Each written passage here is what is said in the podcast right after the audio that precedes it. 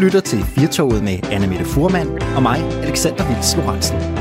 Og vi har lige en øh, time mere tilbage at give af, inden øh, Thomas Sand, han jo som sagt indfinder sig med en ny øh, portion øh, nyheder her i øh, studiet. Ja. Og i den her time, Anne Mette, der øh, skal vi øh, dykke lidt ned i noget, der er blevet en ny trend blandt øh, ledere i det øh, ganske land. Mm. Vi har jo nok alle sammen hørt om en øh, leder, der har været ude og løbe eller cykle mountainbike, eller hvad ved jeg. Der var jo øh, Anders Fogh Rasmussen, som du nævnte i sidste time, Ja, der altid løb med sin polske ven Marek. det så vi jo tit. Det Ja. var ind dengang. Ikke? Man skulle hele tiden, hver gang han lavede en interview, så skulle han hele tiden have taget billeder ude i en skov, hvor han løb og løb og løb og løb og løb og i den maraton. der, øh, den der få øh, bag facaden, øh, Christoffer Guldbrandsen-dokumentaren, der Mhm. er få jo ude og løbe med alle journalisterne. Der er er de det. på morgenløbetur. Ja. Det er sådan den uformelle måde at skyde dagen i gang på for Ja. en dansk Ja. statsleder. Hvis han nu øh, sad på statsministerposten øh, i dag, Anders Fogh, så kunne det være, at han havde startet sin øh, dag med at meditere.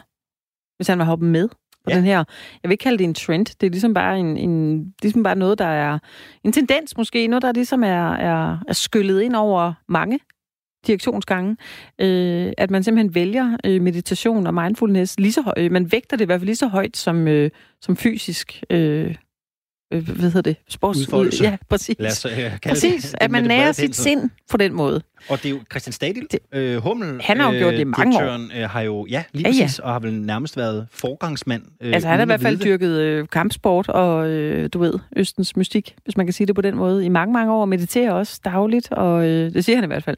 Er du, sådan en, er du sådan en, der... Nu er du så ikke leder, men er du sådan en, der, øh, der mediterer selv?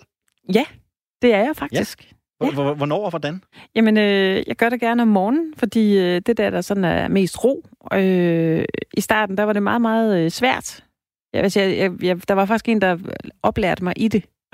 Hvis man kan sige det sådan. Okay. Fordi jeg troede, jeg tænkte, man sætter sig bare ned og lukker øjnene.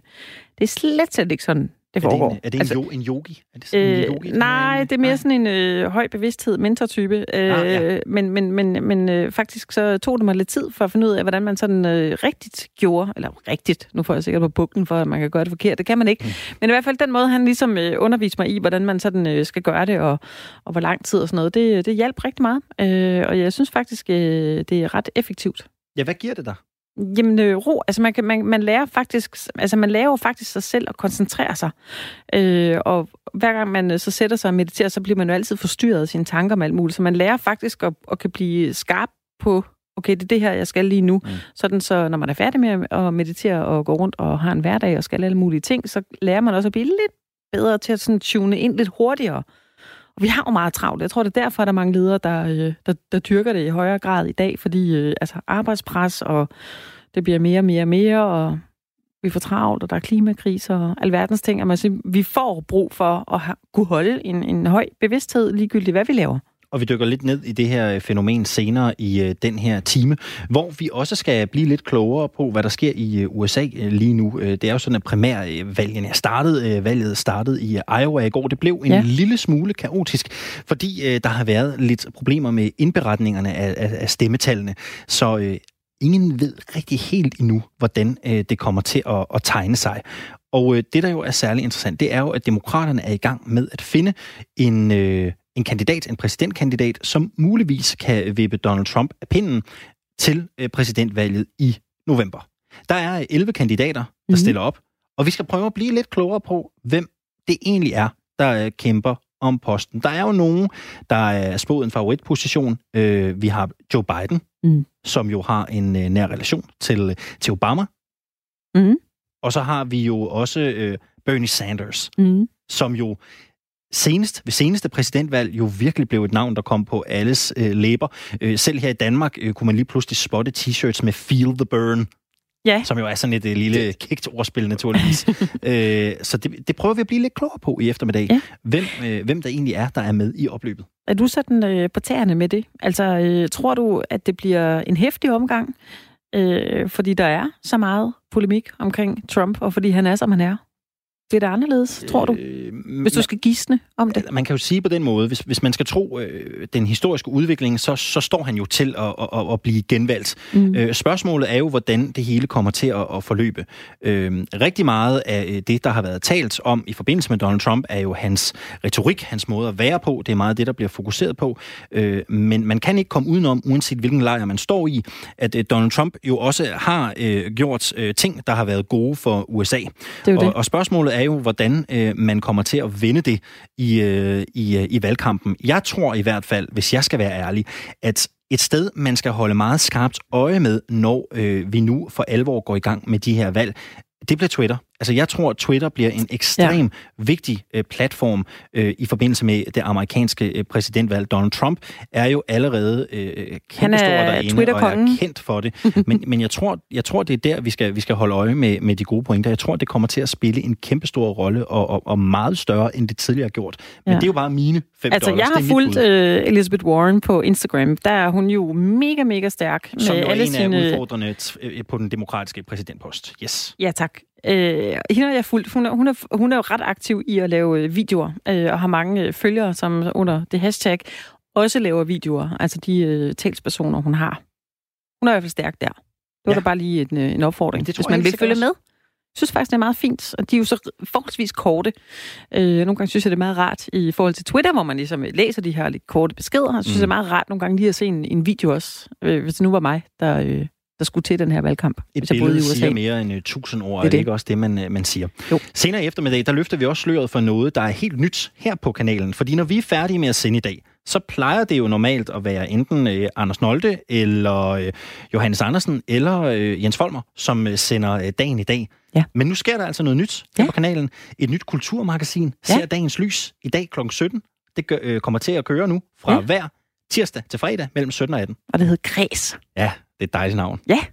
Det er Maja Hall, der står for det. Mm. Øh, faste lyttere af Radio 4 vil måske kende Maja Hall fra, øh, fra Weekendmorgen mm. her på øh, kanalen. Men nu kaster hun sig altså ud i et øh, nyt øh, kulturformat, som skal handle om alt det kultur, som redaktionen bag Kreds synes, vi ikke skal snydes for. Ja. Og hvad den dybere mening er med det program, ja, det kan man jo selvfølgelig høre i dag efter kl. 17. Ja. Men vi hiver altså lige Maja en tur ind i øh, studiet ja. til en snak om, hvad kreds egentlig bliver for en størrelse. Det er da det. Vi skal da have noget kultur. Og det er jo også i dag, Alexander, vi har spurgt vores øh, kære lytter af Firtoget, hvordan de har det med at møde en, øh, en fremmed, som øh, de jo naturligvis af god grund ikke kender, når det er en fremmed. Er du sådan en, der kunne finde på at gå en tur med et menneske, du aldrig har mødt før? Er du åben for den slags? Så øh, send en sms ind til os. Du skriver R4, og så øh, sender du din øh, besked, og det gør du til 1424. Vores telefon, den er også åben, som sædvanligt, og det nummer, du skal ringe på, hvis du har lyst til at dele din historie, det er 72 30 44 44, 72 30 44 44. Tre personer er blevet sigtet for at lave spionage fra Saudi-Arabien, fortalte chef for politiets efterretningstjeneste PET, Finn Borg Andersen, i går på et pressemøde. Det skulle angiveligt have stået på fra 2012 til 2018, hvor de tre personer har spioneret for Saudi-Arabiens efterretningstjeneste. Personerne har fremtrædende roller i den bevægelse, der hedder ASMLA, som står for Arab Struggle Movement for the Liberation of Awats. Det var ASMLA eller PET's mistanke om et attentat mod en leder af ASMLA i Ringsted, der sidste år førte til, at politiet lukkede store dele af øh, vejnetværket, hedder det, ned. Og det attentat, det menes at være planlagt af iranere. ASMLA er, øh, er det iranske styre udpeget som en terrororganisation, men kort sagt. Betyder det her, at øh, Iran og Saudi-Arabien har udkæmpet øh, spionkampe på dansk jord? Thomas Wiener Fris, spionforsker ved Syddansk Universitet. Velkommen her til Firtoget. Tak for det. Du mener, det er øh, usædvanligt, at øh, PET på et pressemøde melder ud, at de har øh, sigtet saudiarabiske spioner. Hvorfor det? Det er i hvert fald overraskende, at de, at de, at de netop vælger at hænge, hænge Saudi-Arabien ud.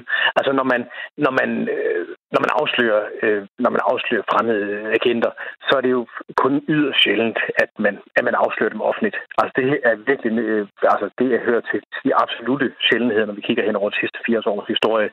Øh, og når man gør det, så har man ofte en, en god grund, altså man enten vil styrke vaksomheden i befolkningen over for en bestemt trussel, eller at man vil sende et klart og utvetydigt politisk signal. Man kunne, altså hvis man, hvis man ikke bryder sig om folk, er der mange andre måder, enten at overvåge dem, eller måske sparke dem ud øh, af, af, af, af anden vej. Men det der at trække dem, at trække dem frem i rampelyset øh, og sige Saudi-Arabien, øh, det, er, det, er, det er overraskende. Og det, og det er jo ikke mindst overraskende, fordi at, at nogle af de lande, som vi jo øh, normalt jo øh, i, i Vesteuropa godt kan lide at, og, øh, godt kan lide at, at, at udstille som, som, som, som spionagemagter, det er jo, det er jo Rusland og øh, Iran og Kina, Øhm, som, øh, som har en lidt anden status end, end Saudi-Arabien. Ikke? Saudi-Arabien er, er lidt, lidt tættere på nogle af vennerne måske.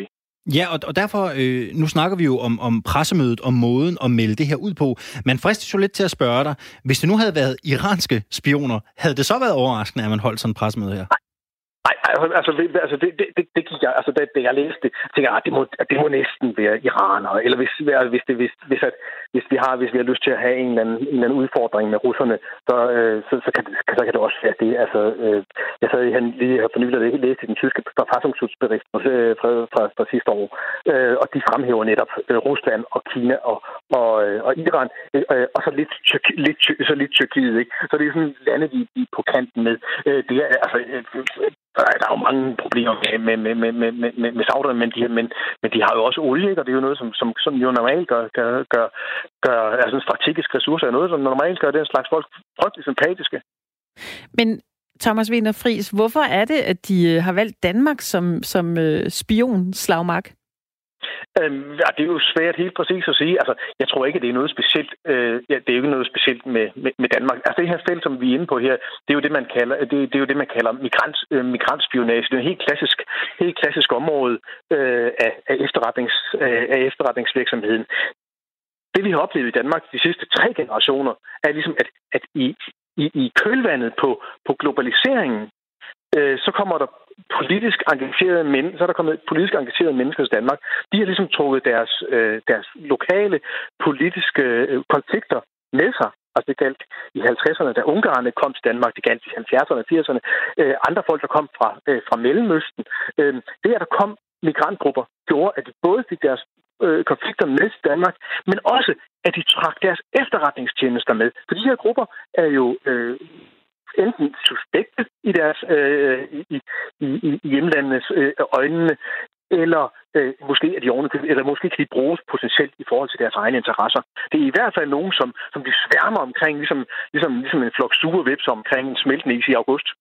Thomas Wiener Friis, det kan jo være et øh, svært øh, spørgsmål at svare på, fordi øh, de, jo, de jo opererer i det skjulte. Men nu har vi jo den her sag med, med, Saudi, med Saudierne. Vi havde også en irakisk herrchef i Sorø på et tidspunkt mm. i Danmark. Ja. Hvordan, hvordan opererer de her øh, efterretningsfolk i Danmark, når de kommer herop? For det er jo ikke nogen, man lægger mærke til. Øh, nej, det er jo, altså det er, det er, det er jo sagens natur. Det er sådan sagens natur meningen. Øh, og, og, og, traditionelt er det jo heller ikke noget, vi har brugt så frygtelig mange kræfter på at, øh, og, og, øh, at afsløre. Øh, Altså, øh, altså, t- altså tidligere, altså tidligere som for, for en lille god generation øh, siden, øh, så var det noget, man konstaterede, at, at, at Sovjet, Østblokken, Sovjet og, og, og Polen og Ungarn og Rumænien, at de holdt, holdt øje med folk i Danmark. Ja, så gjorde man ikke noget videre ved det. Jeg sad for nylig her og, og, og skrev om en, øh, om en, om en rumæn, en rumæner, der var tæt på at blive myrdet af Securitate i start, i start 80'erne. Det fandt de til ud af. Øh, men det havde de til synligheden ikke ret meget mere end skuldertræk til, øh, til års for. Det, det nød ikke nogen særlig høj prioritet. Øhm, det her, øh, fordi det jo ikke retter sig, det ikke retter sig jo ikke direkte mod, man kan sige, ikke direkte mod danske interesser. Men til gengæld er det jo helt fundamentalt spørgsmål om, hvordan man opfatter sin egen, øh, sin egen suverænitet. Ikke? Det der med, at fremmede magter spionerer i Danmark mod deres, mod, mod deres egne eller andre statsborgere, at det, at der, der bliver gjort overgreb og måske fysisk vold mod mennesker i Danmark, det er jo ikke noget, som normale, suveræne stater egentlig bør øh, acceptere. Vi har et voldsmonopol i Danmark. Øh, det er ikke, det er ikke, det, det vil sige, at andre stater kan ikke bare komme her og lave ballade. Men hvordan finder man frem til, til de her agenter?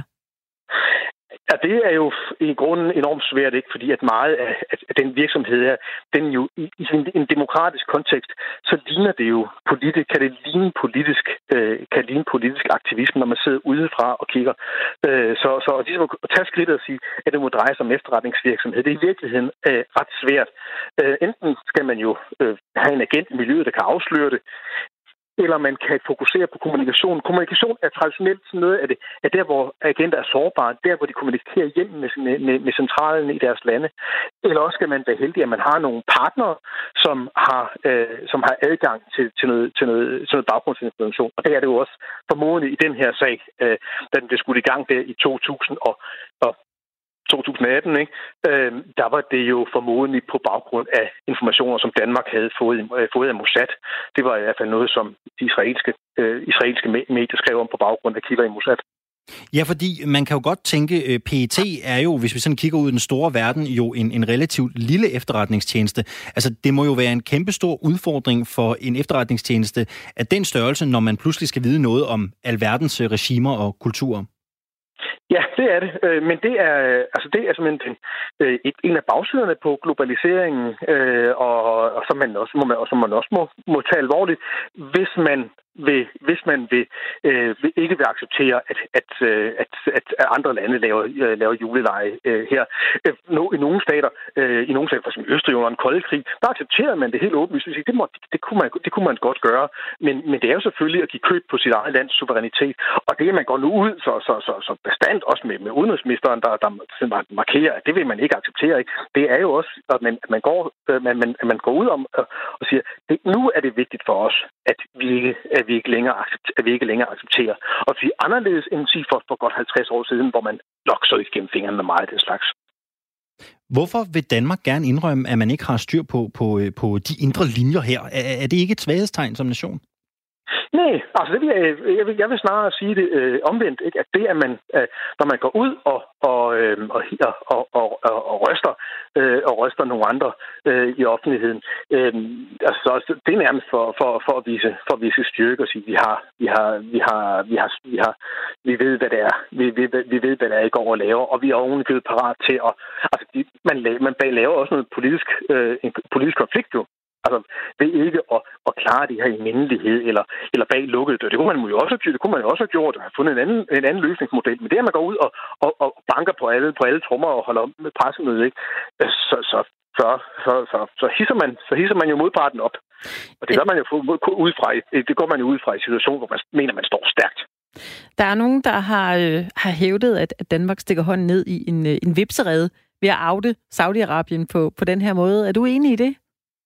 Øh, altså ja, bestemt. Altså, det, er jo, det, er jo, altså, det her er jo et, et, det, er, det er jo stort. Altså, det er jo stort og vigtigt, øh, stort og vigtigt land. Amerikanerne, øh, amerikanerne hængte to sauder ud her sidste år, øh, i, også i forbindelse med noget, også i forbindelse med noget spionage mod, mod Twitter, faktisk.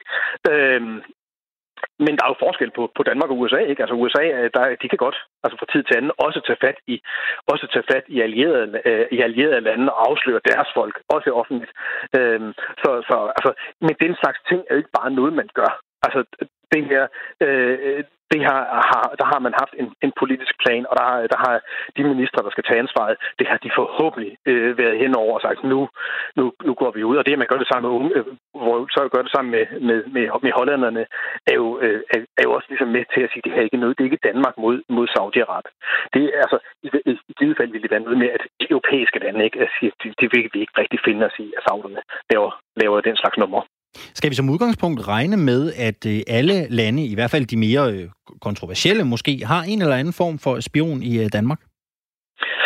Ja, det, altså, det er nok svært at sige. Øh, nu, nu, øh, nu, nu så jeg her for nylig øh, kontraspionagechefen i byen Berlin gå ud og, gå ud og sige, at han sagde med over 100 tjenester aktive her i vores lille akvarium. Øhm, og, og, og, stort set, hvor i Berlin man går over gaden, så vil man, kan man gå ud fra, at der, at der går en spion med på en eller anden måde. Øh, sådan er det nok ikke. Altså, Danmark er jo, det er jo trods alt i en anden liga. Spionage er, og efterretningsvirksomhed, det, er jo en, det, det skal vi jo se i forlængelse af politiske interesser.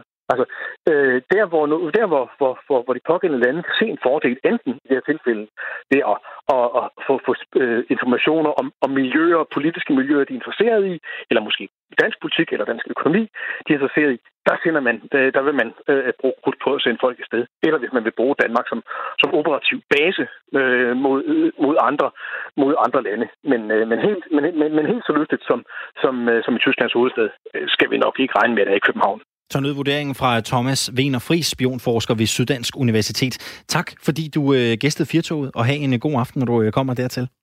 Ja, tusind tak.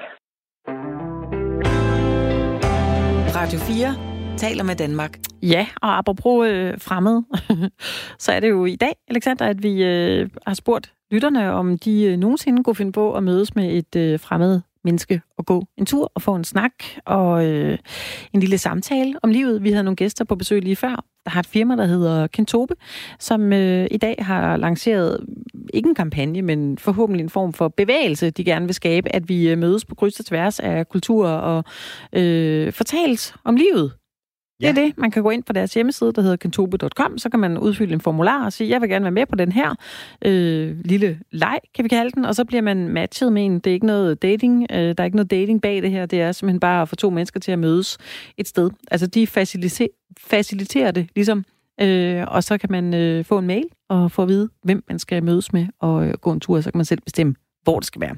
Der vil spørge dig, kan lytter, kunne du nogensinde finde på det? Hvis du har lyst til at byde ind med det, jamen så kan du øh, sende os en sms. Du skriver R4, og så din besked, og så sender du den til 1424. Du er også mere end velkommen til at ringe ind til os. Det kan du gøre på telefonen 72 30 44 44. Nu skal vi en uh, tur til øh, uh, USA's land, for jagten er gået ind på uh, den demokrat, der skal forsøge at vippe USA's republikanske præsident Donald Trump af pinden til det kommende præsidentvalg i november. De første valg blev afholdt i nat i staten Iowa, eller måske man egentlig skulle kalde det opstillingsmøder. For det er sådan i en række stater i USA, som blandt andet Iowa, at der afholdes der ikke valg, som vi kender det i Danmark, men i stedet møder, hvor man som partimedlem møder op i kirker, forsamlingshuse eller på skoler, og så udpeger man den kandidat, man vil stemme på. 11 kandidater er på spil til posten, men vi ved faktisk ikke endnu 100% hvordan resultaterne øh, tegner sig. Der var nemlig lidt øh, fejl i indrapporteringen, som betyder, at øh, resultaterne er forsinket. Men nu, nu prøver vi lige at dykke lidt ned i øh, kandidaterne og øh, denne her primat, primærvalgs størrelse. Velkommen øh, til dig, David Tras. Tak skal du have. Du er journalist, USA-kender og snart også bogaktuel med din øh, bog Amerika, hvor er du. Hvis vi nu starter med at se på Iowa som første stat i primærvalget, hvor vigtigt er valget i Iowa? Normalt så er valget i Iowa altså utroligt afgørende. Det er det første primærvalg. Husk på, alle 50 stater skal have primærvalg ind fra nu af og frem til juni måned. Det er det første. Og de sidste mange, mange år, der har den, der har vundet Iowa hos demokraterne, også endt med at blive deres præsidentkandidat. Så derfor så er Iowa traditionelt set noget, som hele Amerika sidder og venter på, og resten af verden med, fordi vi alle sammen er interesseret i, hvem der bliver USA's næste præsident. Og så venter vi på resultatet, og så siger vi, okay, nu får han så øh, skilt øh, fra bukkene. Men øh, i valgene starter jo så i dag i, i New Hampshire, og det gør de jo altså før vi sådan kan sige noget definitivt om resultatet i Iowa. Hvilken betydning kan det have på, på stemmeafgivelsen i New Hampshire? Altså, det er jo rent udsagt bizart, at vi nu øh, sidder øh, altså så mange timer efter, at der var valg i Iowa, og vi kender ikke et eneste resultat. Vi skal prøve at forestille os, at det her det var i Danmark. Der var folketingsvalg, og øh, stemmestederne lukkede klokken 8 om aftenen, og nu sad vi så næste formiddag og havde ikke fået et eneste resultat fra et eneste valgdistrikt i hele Danmark. Det ville jo være fuldstændig vanvittigt. Men det er sådan en situation, øh, vi står i Iowa. Det vil sige, at vi har ikke en eneste en stemme øh, optalt. Vi har nogle idéer måske om, hvem der har vundet, men det hele er et kaos. Så når de så rykker videre til næste delstat, det er New Hampshire over på østkysten, øh, hvor øh, der altså er valg på, på mandag, der plejer det at være sådan, at man siger, at dem, der har fået medvind i Iowa, de står jo stærkt, når de møder op i New Hampshire. Dem, der har tabt, de skal rejse sig igen. Nu ved vi ingenting. Øh, og det, er jo, det, det betyder jo øh, på sin vis, at, øh, at New Hampshire øh, ser ud til at få rollen som hvad skal man sige, den virkelige nummer et. Så det kan gøre det endnu mere spændende, hvad der sker i, i New Hampshire øh, i de kommende dage. Lad os prøve at dykke lidt ned i de demokratiske udfordrere, og, og lad os prøve at starte med, med Bernie Sanders, der jo om nogen må siges at være en, en, en diametral modsætning til Trump. Vi, vi, vi kommer ikke længere væk øh, fra Trump. Øh, eksempelvis øh, hans kamp mod, mod klimaforandringerne, som, som, som har fyldt meget hos, hos Sanders. Han blev jo et virkelig kendt navn øh, ved det sidste valg, hvor, hvor den her Feel the Burn-bevægelse spredte sig. Det så vi jo også her i Danmark. Kan du ikke prøve at, at, at gøre os lidt klogere på, øh, hvilken form er Bernie Sanders i nu? Det vi ved, ud fra, at vi skal huske på, at der var over 1700 forskellige steder, hvor man havde de her øh, partimøder øh, i går i Iowa, og der er sluppet nogle resultater ud. Det ser ud som om, at, at øh, Bernie Sanders er Ja, altså enten er blevet nummer et eller to øh, i, i Iowa med meget fine stemmetal. Så den der feel the burn, den, den kører igen. Og det er jo helt fantastisk, for vi har at gøre med en mand, der er 78 år gammel.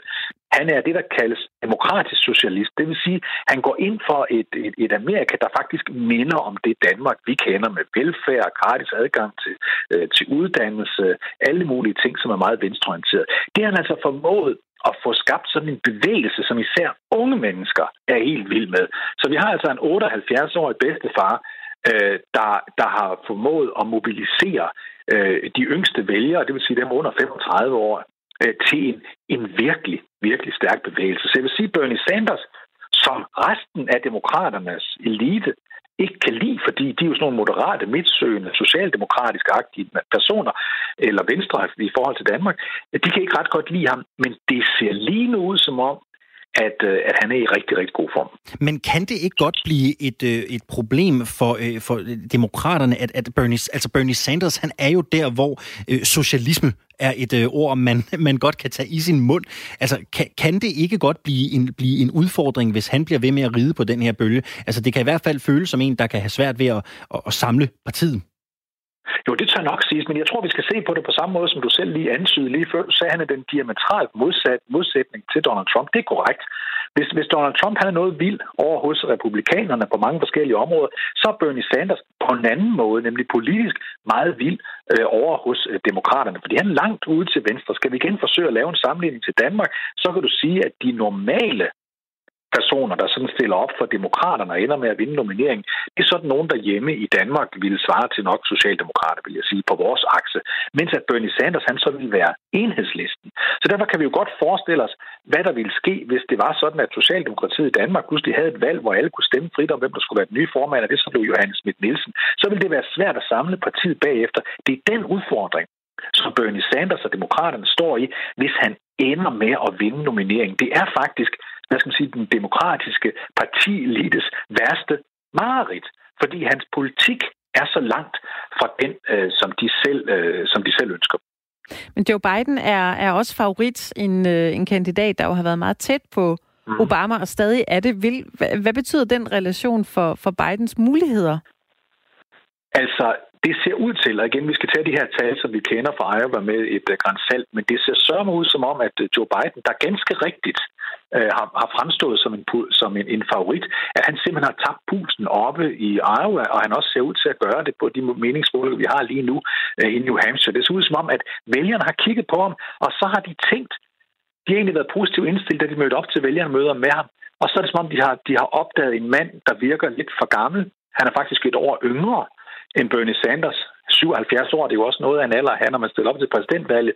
Men, men det, der har været hans fordel, har præcis været, at han er sådan en, en kendt politiker, der stammer fra en, en, det virker næsten som en fjern fortid, men en, hvor USA var et mere normalt land øh, med normale politikere. Øh, og så var han bakket op af øh, Barack Obama, som hvor han jo altså var vicepræsident for. Og Barack Obama har sådan i det skjulte, ikke sådan i det tydelige, tydeligvis bakket op om Joe Biden. Men Joe Biden, han er i store problemer øh, lige nu. Nu er du jo selv inde på aldersspørgsmålet. Vi har jo Joe Biden, og vi har Bernie Sanders. De er jo øh, begge to øh, oppe i årene. De er i, i slut 70'erne. Hvad kan deres alder betyde, hvis overhovedet noget? Fordi hvis Donald Trump bliver genvalgt, vil han jo, hvis jeg ikke tager meget fejl, være den ældste præsident, øh, der opnår genvalg i USA. Det vil han, ja. Øh, men han vil stadigvæk kun være i starten af 70'erne. Øh, øh, ligesom Elizabeth Warren, en af de andre kandidater, vil være i starten af 70'erne, hvis hun tiltræder som præsident. Altså, det betyder noget, fordi øh, alder betyder selvfølgelig noget, hvis man virker gammel. Og det, der er tydeligt, at vælgerne i øjeblikket i Amerika, de kigger på Bernie Sanders, der er 78, og tænker, han virker sgu frisk. Han har vi ikke noget problem med 78. Men det virker omvendt, som om, at de er bekymrede ved Joe Biden, fordi det virker som om, at han er en lidt ældre herre, der har svært ved at holde energien oppe. Så alder, øh, alder, aldersbegrebet er noget anderledes i USA. Husk på, i USA kan du ikke engang få lov til at stille op som præsident, før du er fyldt 35. Øh, så, så, så man er mere vant til, at folk, der er politiske ledere, de er øh, i hvert fald 50 år og op efter. Det er ikke noget usædvanligt at være øh, i 70'erne, hvis man sidder i senatet. Det er det jo i Danmark. Men det, der er afgørende, det er, når vælgerne først begynder at kigge på en kandidat og sige, han virker sgu gammel, så er det hurtigt ned ad bakken. For uden øh, de to her, Biden og Sanders, vi har været inde på, så er der jo også mm. Elizabeth Warren, som jo også har været ja. en meget stærk Trump-kritiker. Og så har vi Pete Buttigieg, øh, også som fremhævet blandt favoritterne. Hvem ja. bør vi her øh, holde særligt øje med?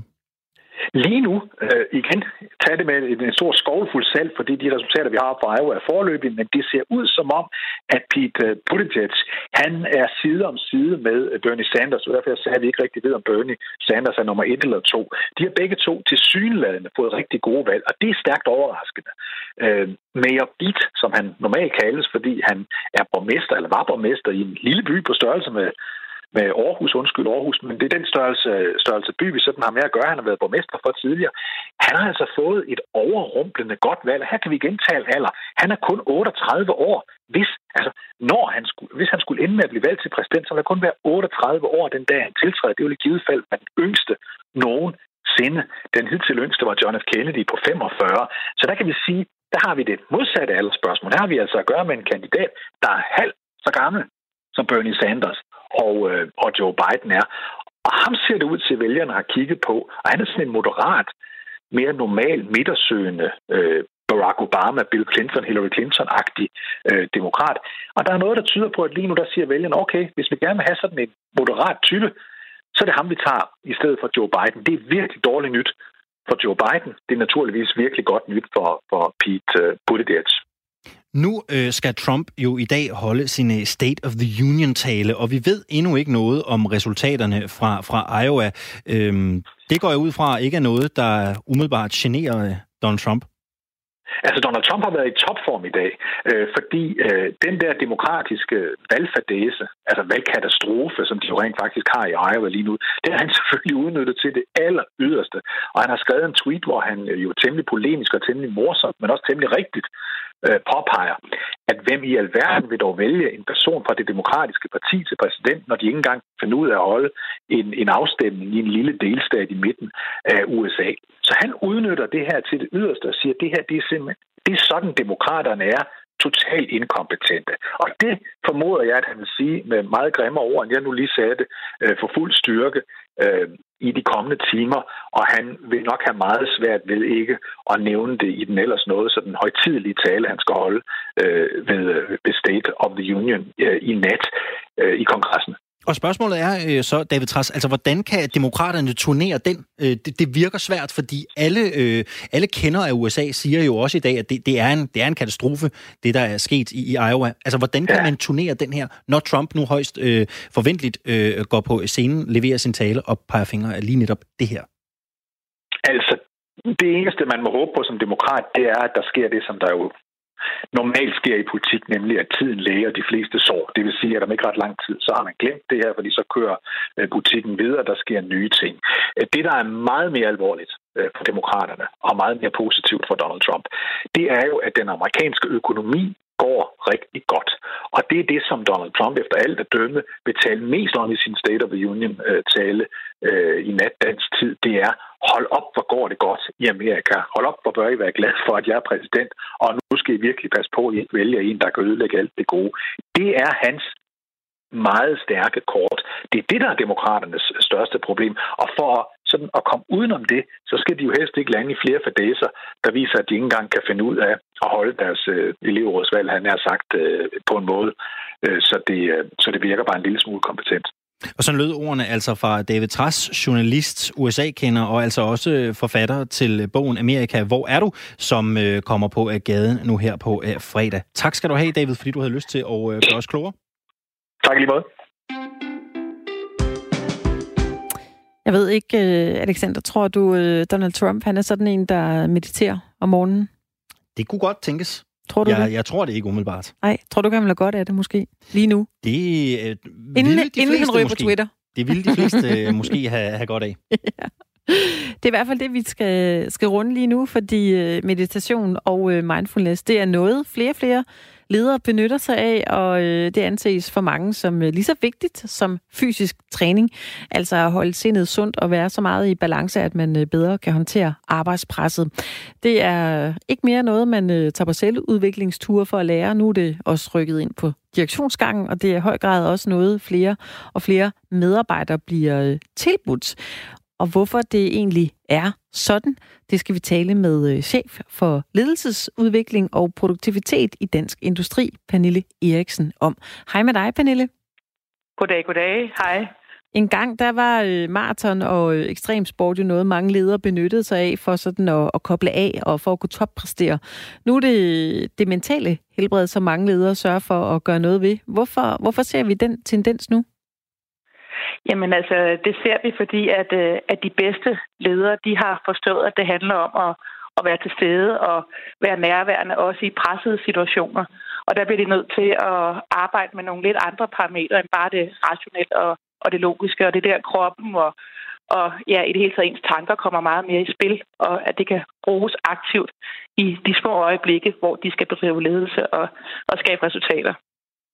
Altså nu er det jo ofte sådan, at øh, hvis der er noget, der har været populært i, i USA, så kommer det til Danmark sådan, øh, sådan cirka 10 år efter. Har du, har du eksempler på, på, øh, på nogle større virksomheder i, øh, i USA, som har brugt den her form for, for strategi i, i ledelsen?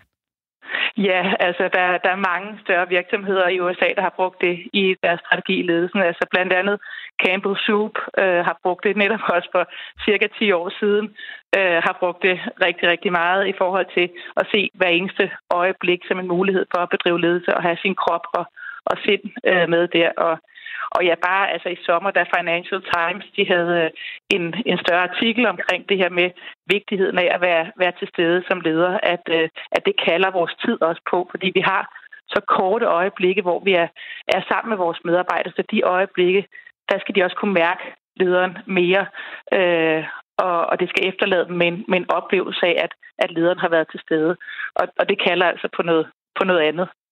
I, I den forbindelse, der taler man jo om, om det, der hedder leadership embodiment. Kan du, kan du prøve at forklare lige, hvad det går ud på? Ja, altså det kan jeg godt øh, forklare.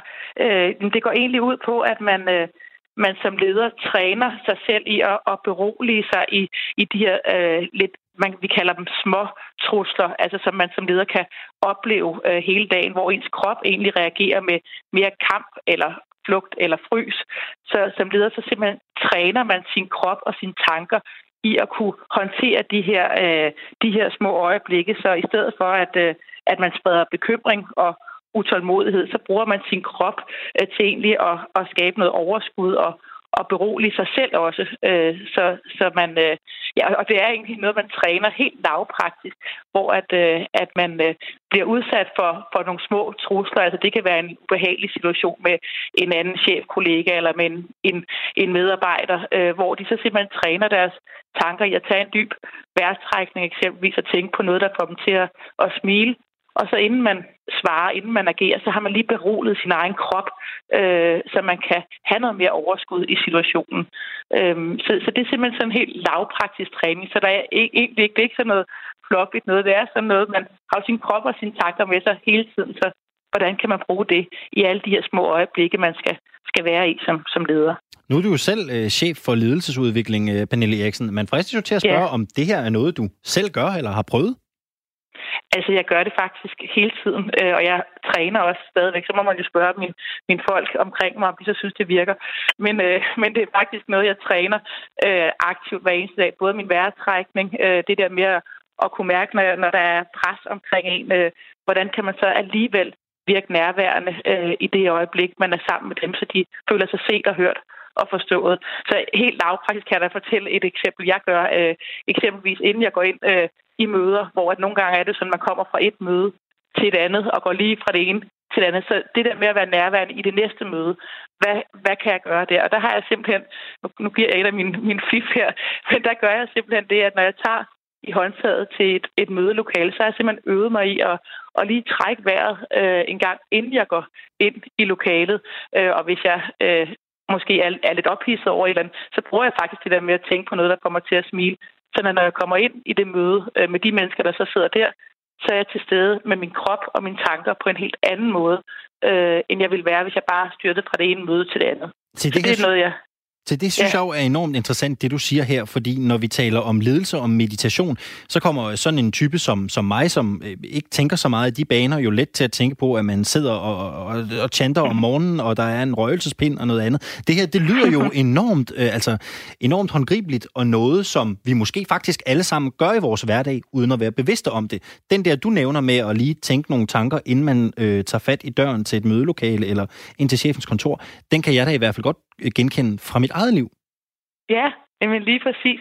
Altså, så der er nemlig nogle ting, at vi så heldigvis gør rigtigt, men så er der andre ting, som vi så har nogle uhensigtsmæssige mønstre. Og, og særligt som chef er det bare rigtig vigtigt at være så bevidst om, hvad er det egentlig, du udstråler. Øh, fordi det smitter. Øh, så er jeg meget utålmodig øh, og har mine tanker alle mulige andre steder, jamen så smitter det også på dem, jeg er omkring. Øh, så, så derfor er det faktisk øh, meget lidt øh, sådan røses hippieagtigt. Det er egentlig mere i forhold til de chefer, der tænker, hvordan skaber jeg de bedste resultater, og hvordan bruger vi tiden bedst muligt? Hvordan spilder vi mindst mulig tid? Og, og det gør vi jo ved at være, være til stede i, i hver eneste øjeblik. Altså ofte så forbindes øh, det med at meditere og du ved, sådan med en åndelig søgen, mm. Øh, mm. som måske for 10 år siden kunne blive opfattet sådan lidt, lidt tabubelagt, hvis en leder lige frem opfordrede til det. Hvorfor er, tror du, vi er i en tid lige nu, hvor, hvor det er noget, man anser som givet for et firma? Jamen altså, jeg, jeg tænker, at, øh, at det her med, altså også når vi hører sådan, hvordan folk kan opleve sig stressede, og, og hvordan er det, vi, vi skaber de bedste resultater, øhm, der tænker jeg, at, øh, at netop det er blevet mere øh, legitimt, og man kan se, at vi har, nød, vi, vi har simpelthen brug for at have os selv lidt mere med, øh, også på, på arbejde. Så, så øh, altså, hvis man bare ser sådan lidt i gennemsnit, hvad, hvad har man som leder af, af interaktioner i dagligdagen, så har man måske sådan 200-300 interaktioner, hvis nu vi tager mails og møder og, og alt muligt, der kommer og spørger ind. Så det der med altså, at have indset, jamen, jeg bliver nødt til også at, at finde noget ro i mig selv, øh, hvis jeg skal kunne være noget for andre. Øh, det er heldigvis rigtig mange, der begynder at have indset det, og, og det kræver altså noget træning. Øh, og, og det er heldigvis ikke tabubelagt mere øh, at gøre det, øh, og det er også de største virksomheder her i Danmark, der, der gør det, og, og jeg vil sige, det er nogle af de bedste chefer og ledere, jeg ser, de har den der bevidsthed øh, omkring det, og deler også gerne ud af det. Øh, mm. Så det er meget anderledes. Der er sket et stort skift, øh, det er helt rigtigt. Ja, og med det, Pernille Eriksen, chef for ledelsesudvikling i øh, Dansk Industri. Vi tager en øh, dyb indånding og siger tak, fordi du var med her i, i Firtoget. Det er fint. Værsgo. Værsgo. Hej, hej. hej, hej. Jeg synes, det er fantastisk det her, når vi øh, på den måde bliver klogere på et emne, fordi jeg skal indrømme, og det ved du også godt, Anna Mette, at når vi taler om meditation, så er jeg jo, altså så er jeg jo sådan en type, jeg, jeg kommer allerede til at se, øh, jeg kommer allerede til at se et munkeklæde foran mig, ikke? og nogle røgelsespinde og en lotusstilling, og altså... Hvis du nu øh, bliver inspireret af det, jeg sagde, hvis jeg lige må ophøje mig selv et lille øjeblik, så prøv at tænke på den der... Kom. Lige præcis. Tænk på den her meditation som en måde at, altså, at kunne koncentrere dig på i øh, på alle mulige måder, også øh, i løbet af dagen. Altså det, det er virkelig noget, der, øh, der kan skabe ro i, i, i sind, når man har øh, hjerner, og, man, og også når man laver radio, og vi har travlt hver dag, så det er virkelig vigtigt, at man kan få, få ro på. Jamen, jeg synes, jo bare, jeg synes jo bare, at det Pernille gør her ved at outline, hvordan hun selv praktiserer det, ja. er, jo, er jo enormt givetigt, fordi det er jo noget, man gør i sin hverdag. Altså, det tænker mm. jeg da også over, hvis jeg skal ind i en svær situation. Det der med lige at trække vejret tungt og tage fat i, i, i dørhåndtaget og samle tankerne, øh, det er jo rigtigt, det er jo også meditation, og det, det gør jeg jo sådan helt ubevidst. Ja, Altså det, øh, man også kan praktisere, er sådan en, en, du ved, ligesom højne ens bevidsthed, og det kan godt lyde en lille smule øh, fluffy og øh, lidt øh, munke buddha Men altså det er jo netop det der med at være bevidst i de der forskellige skift, der er i løbet af dagen. Nu så, så kom hun til med et eksempel, hun lige trækker vejret, inden hun tager håndtaget ned. og går ind i det næste mødelokale, så hun går ind med øh, et åbent sind. Det er jo en lille ting. Helt lavpraktisk, man kan gøre. Men det betyder noget i, i den Det store skulle du tænke på i morgen, når du lige flår øh, døren op ind og siger, hvad så? Har vi, vi skal bruge? Farvel. I promise. Vi fik en sms her for en halv times tid siden med en lytter, øh, der til synligheden har opfattet det sådan, at, at dagen i dag ikke kommer mere. Det skal vi selvfølgelig sige, det gør det. Dagen i dag sender øh, hver mandag mellem 17 og 18. Ja. Så, så ved vi det. Ja. Det er Ivan, der skriver. Det skal vi lige have på plads. Men tirsdag til fredag kommer der til at ske nye spændende ting her på øh, kanalen. Fordi vi skal øh, nemlig til at vende os til at dykke ned i de, øh, fedeste, de fedeste kunstoplevelser, de største værker og de øh, relevante nyheder fra kulturlivet i ind- og øh, udland. Og det skal vi i et nyt program, der hedder Kres, og det skal vi sammen med dig, Maja Hall. Velkommen til. Mange tak. Du øh, er jo nok kendt af mange lyttere her på øh, Radio 4 som øh, vært på øh, weekendsmorgen. Men nu skal du altså i øh, Kulturstolen om eftermiddagen fra 17 til 18, og øh, du starter jo øh, i dag, det første program her lige på den anden side af øh, Firtoget. Maja, sådan allerførst, kan du ikke lige starte med at fortælle os, hvad, øh, hvad bliver Kreds for et program? Kreds bliver programmet, hvor vi kredser for lytteren. Det er der, hvor vi øh, åbner al den der kultur op, som nogle gange er lidt svært tilgængelig, eller man også bare kan have det sådan lidt, nå, det var spændende nok at se det teaterstykke, men hvad fik jeg lige ud af det? Vi skal ligesom sådan ind i materien. Vi skal dissekere værkerne, vi skal åbne dem op, og så skal vi give folk en bedre oplevelse af al den kultur og popkultur, og alt det, der er rundt omkring i øh, det samfund, vi bevæger os i. Jeg kunne forestille mig, øh, Maja, at du glæder dig til i dag. Det er, øh, det er dit første program. Jeg glæder mig så meget. Jeg kan fortælle dig, at da jeg var øh, 14 år, der lavede Ja. jeg et program, der hed Popsmart Ja. på Nibe 19 i lokalradio i øh, Nordjylland. Den kender jeg. De har verdens bedste botthornsquiz. Er det ikke rigtigt? Og der har jeg startet jeg mit allerførste øh, øh, kulturprogram, og siden da har jeg bare været sådan, hvornår kan jeg få lov at gøre det igen? Og det har du fået lov til nu på Det. øh, Landsdækkende Radio. Det er jo ret heldigt. Kan du lige løfte øh, en lille, lille fli af, hvis man har lyst til at blive hængende her på, øh, på Radio 4? Hvad får man med i dit program i dag, blandt andet? I dag så får man Danmarks, nej, Nordens ældste folkevise i en voldsom, slibrig popversion. Fordi øh, lyden af de skuldre, vi står på, det er et nyt øh, teaterkoncertkoncept i øh, på øh, Aarhus Teater, hvor de har taget alle de her gamle sangskatte, Stolen er så rød mor, og alle de her, og så har de bare puttet bas på, og popsange, og kostymer, og ja, det ser vildt ud, og det lyder vildt. Ja. Det skal vi snakke om i dag. Ja, på hvilken måde? Altså, får man en lille lydsnas, eller hvordan, hvordan, Ok. hvordan dissekerer du den så? Jeg har været øh, helt tæt på sammen med Marie Højlund, som er en af de to musikere sammen med Simon Kvam, der øh, står bag musikken på mm. Aarhus Teater. Så vi kommer helt tæt på der, og så skal vi diskutere, hvor meget man må gøre ved den danske sangskat. Fordi øh, musikeren Isam B., han har øh, også leget lidt med den.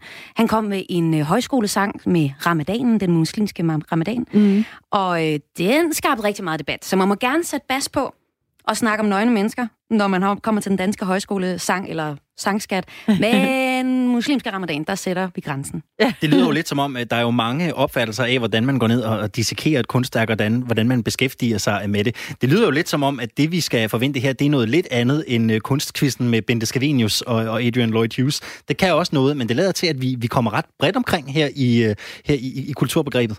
Det gør vi, og det skal være sådan, at alle har lyst til at være med. Der er ikke noget snopperi her. Altså, jeg er også typen, der går i teateret, og så tænker jeg, at det var fedt. Og så gik der to år, før jeg kom i teateret igen.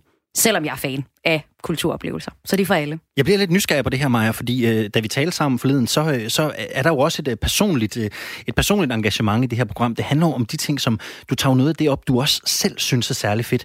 Kan du ikke sætte nogle ord på, hvad, hvad er det, der, der tænder dig, når vi, når vi taler kunst og kultur? Det tænder mig, når det rører ved mig på den ene eller den anden måde. Når jeg ser Annika Åkær lave jokes om at have hård mave, så griner jeg bare helt vildt meget. Eller når jeg er nede her i forleden og ser Nilsson Kane, der har spillet for sidste gang et dansk damerockband, jamen så kniber jeg sgu en indvendig tårer. Og øh, når jeg er nede på øh, Aros og oplever noget af det visuelle kunst, jamen så, sådan, så spekulerer jeg om over den, den verden, vi lever i, om vi har indrettet os på den rigtige måde, for eksempel med det klimakunst, de lavede. Så det skal være noget, der rører mig. Hvis man nu øh, sidder og lytter med lige nu og, og bliver nysgerrig og tænker, hvad er det egentlig for noget? Altså, hvad, hvordan kan man blive påvirket øh, af dit program? Nu sagde du selv lige før, at det var, øh, at det sagde du ikke ordet i øjenhøjde, men det tolkede jeg det som, at der er ikke øh, noget fint kulturelt her. Du siger selv, det er for alle. Hvad kan man, øh, hvad kan man lære at lytte til dit program? Hvordan kan man blive inspireret?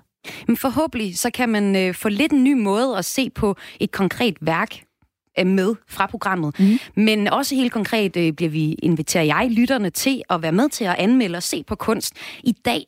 Og dig, der lytter med, du skal lytte med også den næste times tid, for så har du mulighed for at komme på Brands Museum i Odense og se på deres Pixar-udstilling. Mm. Og så kan jeg godt tænke mig at tale med dig om, er øh, Buzz Lightyear egentlig kunst? Så der er en mulighed for komme med. Ja, mm. er han egentlig det? Nu fik du blandet noget op i hjernen på mig. Ham har jeg godt nok leget meget med sammen med mine børn. Og mm. kunst, det er nok ikke lige umiddelbart det, jeg tænker, når Nej. jeg tænker på Buzz Lightyear, vel? Nej, det er også det. Det er så hvad det. laver han på et kunstmuseum? Ja, det er det. Og på den anden side, mm. at man kan sige, at der er så mange spændende installationer og figurer i dag, at øh, jeg tror godt, man kunne plante ham et eller andet sted i et hjem, hvor han ville tage sig artsy ud. Mm. Det kunne jeg godt forestille mig. Artsy, artsy Buzz Lightyear. Spændende. Maja Hall, det er jo lige om lidt, du er, er på, og man kan lytte til dit øh, første program, så øh, tillykke med det, kan vi vel godt sige, sådan på forhånd. Og lytte med. Og det er som sagt hver, øh, hver tirsdag til fredag fra 17 til 18. Maja, tusind tak skal du have, fordi du havde lyst til at komme og øh, fortælle os om, øh, om dit nye program. Velbekomme. Anne Mette, vi har jo talt øh, en hel del om, øh, vi har jo talt en hel del i dag om øh, det her med, øh, vi har jo talt en hel del om det her med at møde et fremmed menneske. Ja. Fordi vi havde øh, besøg af to øh, raske unge mennesker, som har startet en øh, ny bevægelse, der hedder Say Hi. Ja. Og det er en platform, du jo faktisk har været inde og meldt dig på. Ja, jeg har ikke lige øh, set, om jeg har fået en mail. Det er også sådan, når man har meldt sig til hende på den her platform, så får man en mail med et menneske, man er blevet matchet med. Øh, og her bliver der ikke skældnet mellem noget som helst. Det er helt tilfældigt, hvem øh, jeg bliver matchet med. Så får jeg en mail, og øh, det kan være, der står, jamen du skal ud og gå med Hans Larsen fra øh, Bjerringbro, eller nu gætter jeg bare. Og så må vi jo finde ud af, øh, hvor skal vi øh, mødes henne og gå en tur, eller hvad skal det her møde, øh, hvad er ligesom agendaen for det? Og i første omgang, der er det her jo blevet spredt ud til de større byer. Det er Aarhus og København i første runde, så du skal nok forberede dig på en god tur her i nærheden. det kan af... være, at jeg skal gå ved evig eneste dag. Måske ligger der tusind mails i min indbakke, når vi er færdige med at sende man har, man har dag. lov at, at håbe. Og derfor så har vi også i dag jo selvfølgelig spurgt ud, hvad, øh, hvordan I øh, lytter vil øh, forholde jer til det der med at møde et øh, menneske, mm. I ikke umiddelbart, øh, I ikke umiddelbart kendte, og det er jo væltet ind med en masse øh, spændende sms'er, og man kan altså stadigvæk nå det øh, endnu. Hvis man har lyst til at blande sig, så er der lige et par minutter tilbage her af 4 Du kan ringe ind til os på øh, 72 30 44 44, 72 30 44 44, eller så kan man sende en sms ind til øh, programmet. Du skriver R4, laver et øh, mellemrum, så kommer du med din besked og sender den afsted til øh, 1424. Og jeg må sige, jeg blev sådan en lille smule klogere af at beskæftige mig med det her dag, og især møde de øh, to gæster, vi havde ja. her, fordi jeg jo synes, det kræver ekstremt meget at øh, engagere sig i mødet med et menneske, man ikke kender. Men på den anden side har jeg det jo også sådan, at det der med at komme ind i et øh, rum, det kan være på en restaurant, det kan være mm. på en bar, det kan være på et værtshus, så falder man jo i snak med folk. Det er det. Og nogle gange så bliver det jo simpelthen så, øh, ja, ophidsende er et forkert ord, men det bliver så spændende, at man jo har svært ved at komme ud af døren. Det er det. Jeg kunne også se, at du blev lidt inspireret af det der med, Nå jamen, jeg kan da selv bestemme, hvordan det her møde med det fremmede menneske skal være. Måske møder du en, der er vildt spændende, og så kan du få lov til at stille alle de spørgsmål, som du øh, har drømt om at stille det menneske, som har nogle evner, du måske kunne, øh, kunne læne dig lidt op af. Det var da godt, at du blev meget, meget klogere. Jeg synes, Ja. du skal gå ind og gøre det. Meld dig til, ligesom, så jeg er ikke den eneste. Jamen tænk, hvis det er Der os skal- to, der skal ud og gå sammen. Ej, det vil, Det ville det vil også være kedeligt. altså, vi står jo her hver evig eneste dag. Jamen, du Nej, der går meget godt. Men, men, men det er jo en fremmed. Det er det, der ligesom er pointen at mødes Ja, med en, er man kender. rigtigt. Jeg vil da gerne gå en tur med dig alligevel. Måske du kunne, vi kunne øve os. Så kunne vi øh, gå en tur rundt i Aarhus, og så kunne du prøve at øve dig lidt i, hvordan er det at, at bare gå en tur uden sådan øh, nogen agenda. Ja, men det kunne du godt åben være. for det? Ja, ja, selvom jeg nu alligevel Ja. har på fornemmelsen, at jeg, jeg vil være en okay brorherre til et, øh, til et selskab. Bestemt. Det tror jeg. Ja, ja, bestemt. Du Men er da et godt godt være- selskab, Men men, det kan godt være, at man skulle, man skulle træne det lidt. Det tror jeg.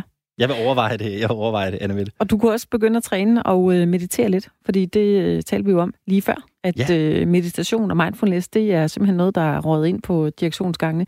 Der er flere og flere ledere, som øh, benytter sig af det, helt uden at blinke med øjnene og være flove over det, fordi det er ikke sådan tabubelagt mere, at det er sådan noget øh, hokus pokus. Mange har, øh, mange har, kan måske huske øh, Christian Stadil, Hummel, øh, Hummel-chefen, som jo øh, åbenlyst er, jeg, jeg tror, at det, at det, det må være buddhist, han er øh, Ja, erklæret. han, Ja, og, og han øh, har jo talt længe om det her med at meditere, og hvad det har gjort for ham. Ja. Og nu er det altså noget, der til synligheden er ved at, Ja. at sprede sig ud. og det er jo gået godt for ham, kan man vist roligt sige. det er der, det er der ingen Og jeg tror faktisk, at han er enormt god til, og øh, han dyrker også kampsport, ved jeg. Øh, og jeg, jeg tror faktisk bare, at han er generelt er ret god til at øh, tjekke ind sådan øh, mentalt og være meget nærværende i de steder, øh, han er. Altså simpelthen fordi han har en eller anden øh, kropslig ro inden i sig, og måske er det derfor, han faktisk har overskud til at lave en fed handel. Og i virkeligheden hørte vi jo også her, at det jo ikke kræver det helt store. Altså, det er jo ikke en meditation med, øh, den store, øh, med det store bedetæppe Ej, nej. og, og lotusstillingen og syngende hund.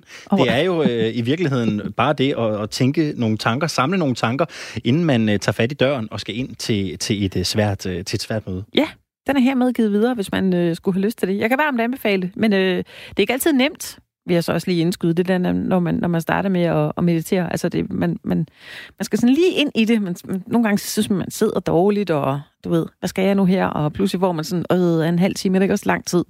Men det går altså overraskende hurtigt.